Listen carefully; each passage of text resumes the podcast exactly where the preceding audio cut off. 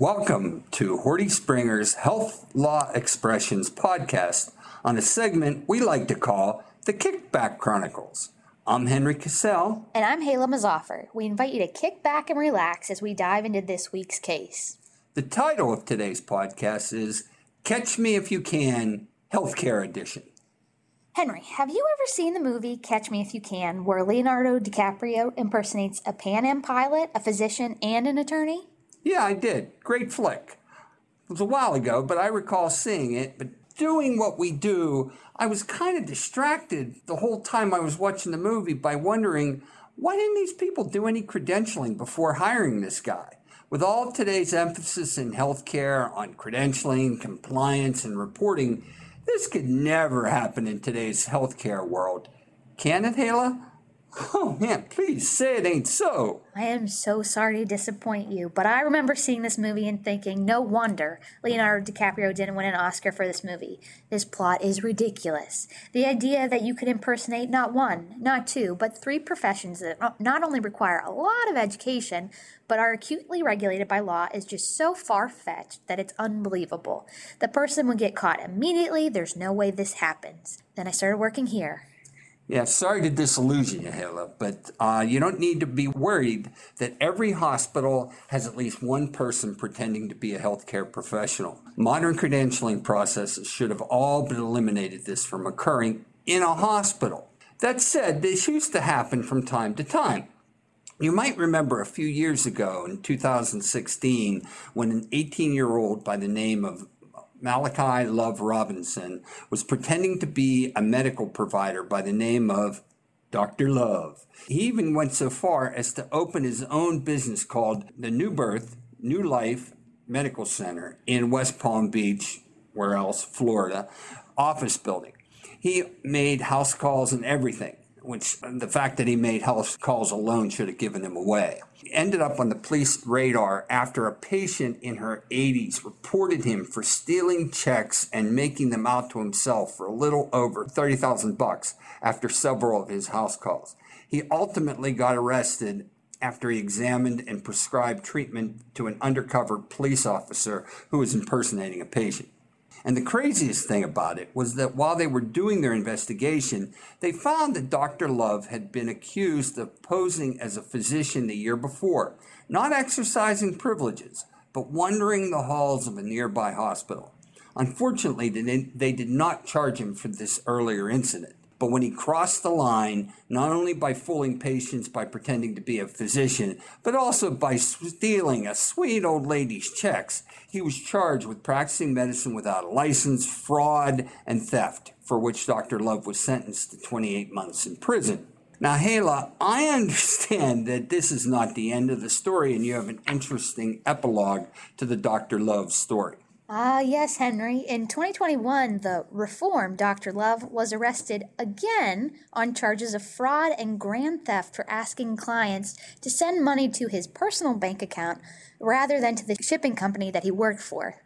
So, after pleading guilty to stealing more than $10,000 from his employer, he was sentenced to a little over two years in prison in January of this year.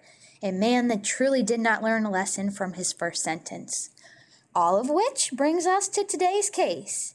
Now, this case has a bit of a backstory that begins in Mississippi in 2014. This case focuses on Ms. Teresa Lane Fisher, later known as Teresa Pickering. This name change will be, important later on. Now, Miss Lane Fisher obtained a license to practice as a physician's assistant in the state of Mississippi in 2001. So, unlike the so called Dr. Love that Henry told us about, or Frank Abagnale in Catch Me If You Can, Miss Lane Fisher was actually trained and licensed as a physician's assistant. So far, everything was fine, above board, and good to go. But we wouldn't be talking about Miss Lane Fisher if everything stayed that way. So, sometime around 2013, 2014, uh, the Mississippi State Board of Medical Licensure found evidence that Miss Lane Fisher had falsely claimed to have a supervising physician and falsely represented herself to be to be a physician. What Miss Lane Fisher was actually doing was that she was acting as a medical director for a hospice care company and certifying patients for hospice as a physician, despite the fact that she was only licensed as a PA. To make matters worse for Miss Lane Fisher, the care for a lot, at least some of these patients, was paid for in whole or in part by the state Medicaid program. Once these events came to light in January 2014, the Mississippi State Board suspended Miss Lane Fisher's PA license until a hearing could be conducted later that month. Now, when your license is suspended, it should go without saying that you should immediately cease and desist from practicing under that license for the obvious fact that the license is not currently in effect. Simply put, until the suspension was lifted, Miss Lane Fisher did not have a license. But it may not surprise you to learn that this did not stop Miss Lane Fisher. Miss Lane Fisher and a guy named Sean Pickering were, as evidenced by a later indictment, aiding and abetting each other in distributing controlled substances outside the scope of professional practice and not for legitimate medical purposes for the entire month of January. Not only what she was doing was distributing controlled substances without a legitimate medical purpose, she was doing it on a suspended license. Yes, Henry. And the Mississippi State Board actually ended up postponing Miss Lane Fisher's license suspension until March while an investigation into her actions took place. But before the Mississippi State Board could hold its evidentiary hearing in early March 2014, Miss Lane Fisher voluntarily surrendered her physician's assistant license. Now, surrendering her license may have gotten the State Board of Medicine off her back, but unfortunately for Miss Lane Fisher, voluntarily surrendering your license does not absolve you of any crimes you may have committed while that license was in effect. So, roughly a year later, in June 2015, Miss Lane Fisher was convicted of felonious Medicaid fraud in Mississippi for among other things, causing false claims to be filed with the Mississippi Medicaid program, for submitting claims without having a supervising physician, and for during a time when her license to practice as a PA was suspended by the state of Mississippi. And the hands of justice were swift and harsh. Miss Lane Fisher was sentenced to 11 years in the custody of the Mississippi Department of Corrections, with five to serve, six suspended, and five years probation. She was ordered to pay in the amount of $803,744.93 and a, and a penalty of $2.4 million. So all in all, a little more than 3 million in restitution and penalties. And then, as a little cherry on top of that Sunday, she was also ordered to pay a $1,000 fine and $500 to the victim's compensation fund. And that was just state court. A few months after Miss Lane Fisher's conviction in state court in December of 2015, Miss Lane Fisher was convicted in the Southern District of Mississippi federal court of distributing and dispensing a Schedule II controlled substance outside the scope of professional practice and for not a legitimate medical purpose. This conviction was based on prescription Miss Lane Fisher wrote for controlled substances after she was aware that her DEA registration was surrendered and her license to practice as a PA was suspended. A few days after her federal conviction, Ms. Lane Fisher was notified that she was excluded from all federal health care programs for 20 years. Under the terms of that exclusion, she was prohibited from being employed to provide items or services which are billed for in whole or in part under a federal health care program. She's also listed and in the OIG's uh, excluded providers list. In our previous episodes of the Kickback Chronicles, we've discussed some pretty significant penalties. However, we do not recall anyone being punished more harshly or being ordered to pay more than we have seen in this case. Now, most people would assume that the punishment that Miss Lane Fisher received should have sent a serious message to her that lasted a lifetime. You might think that, but you would be wrong. In our own version of Catch Me If You Can, this certainly wasn't the end of Miss Lane Fisher's story. So somehow, a mere three years later, around the end of 2018, Teresa Lane Fisher reemerges in Georgia. Coincidentally, the same state Frank Abagnale pretends to be a doctor in in Catch Me If You Can, this time using the name Teresa Pickering. Now, we are not sure of the origin of this name change or the reason uh, for this particular alias, but it very well may have been due to her co defendant in the distributing and dispensing controlled substances incident in 2014, Sean Pickering. But for the remainder of the story, we'll, we will use her nom de fraud, Ms. Pickering. In any event, the newly minted Miss Pickering applied for a job as a certified PA at a small family medicine practice in northern Georgia. Even though Miss Pickering did not possess a license to practice as a PA in Georgia at that time. She had not been a licensed PA in any state since March 2014, and she had just been released from prison, so she could not work in healthcare for at least three years. She was hired by this medical practice. For those of you who may be wondering why this practice didn't just Google this woman, well, past crimes don't account for future fake names. Unless you're looking up a celebrity, the internet probably is not going to connect the dots that Teresa Lane Fisher is also Teresa Pickering and show you her past. We should also mention that she was still well within her 20 year exclusion from federal health care programs, but that exclusion was under the name Teresa Lane Fisher, not Teresa Pickering. So if they checked the OIG's exclusion list, and we're not sure if they did or didn't, they would not have found that Teresa Pickering was excluded. It's hard to find past indiscretions if you don't know a person's full history, but we want to point out that it's not difficult to check and see that Teresa Pickering did not possess a Georgia PA license. A better question to ask is how did she get hired with, as a PA without a Georgia license? That practice is in some serious need of credentialing assistance. Regardless of the name she was using, even a minimal amount of credentialing would have prevented the next part of our story from occurring. But I digress. All that we know is that around September 2019, Miss Pickering did indeed get a job with a medical practice as a PA and started pr- to provide PA services at this practice.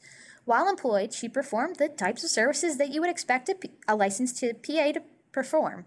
She treated patients, many of who whose care was paid for in, in whole or in part by federal health care programs like Medicare or Medicaid.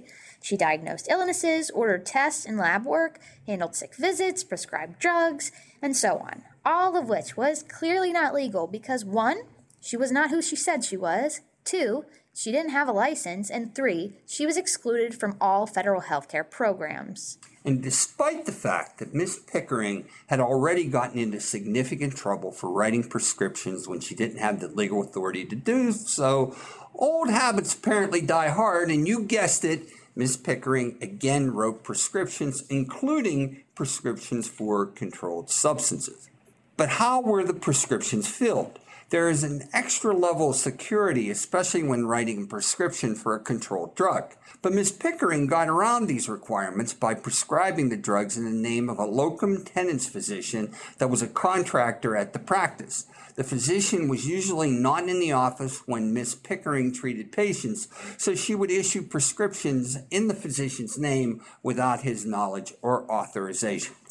And when the feds finally caught up with Miss Pickering, again, the claims had really added up. By the time all was said and done, Miss Pickering had caused the practice to submit approximately 4,200 fraudulent claims for reimbursement, seeking approximately $147,000 from various private insurers and Medicare.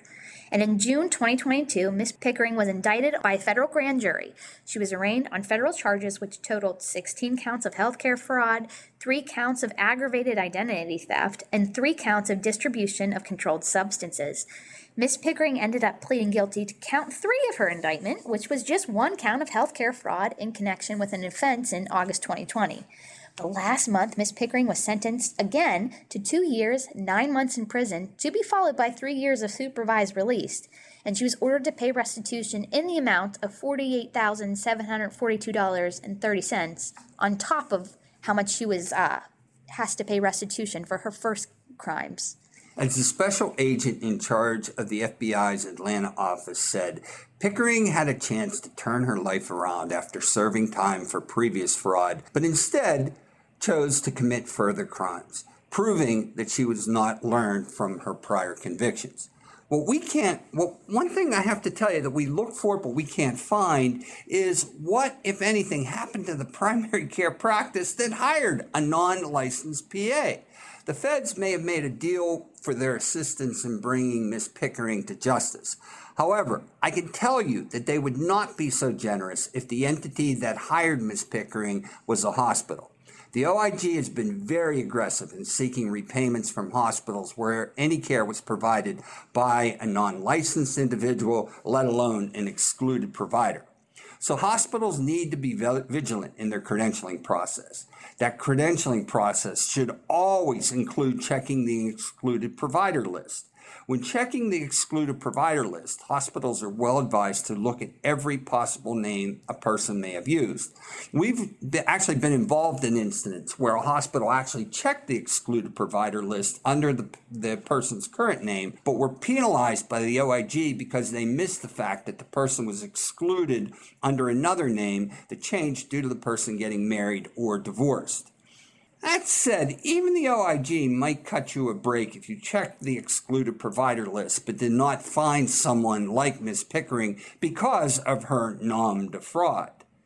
However, that's little solace since the OIG will typically show very little sympathy if a hospital hires a PA or any other provider who did not possess a current license and that person was ever involved in the care of a patient whose care was paid for in whole or in part by a federal health care program such as Medicare and Medicaid. If you want to learn more about how the OIG or DOJ operate, recent developments involving the False Claims Act, anti kickback statute, the Stark Law, and much more, consider joining Dan Mulholland and myself in Phoenix from November 16 to 18, 2023 for our next seminar. In the interim, be sure to check out the Horty Springer website to find our, out how to receive our free weekly newsletter, The Health Law Express as well as for information about new and upcoming opportunities on this and many other healthcare related topics. Thanks for listening and tune in to the next edition of the Kickback Chronicles so you can keep learning from the misfortune of others. Thank you, Hala. Thanks, Henry.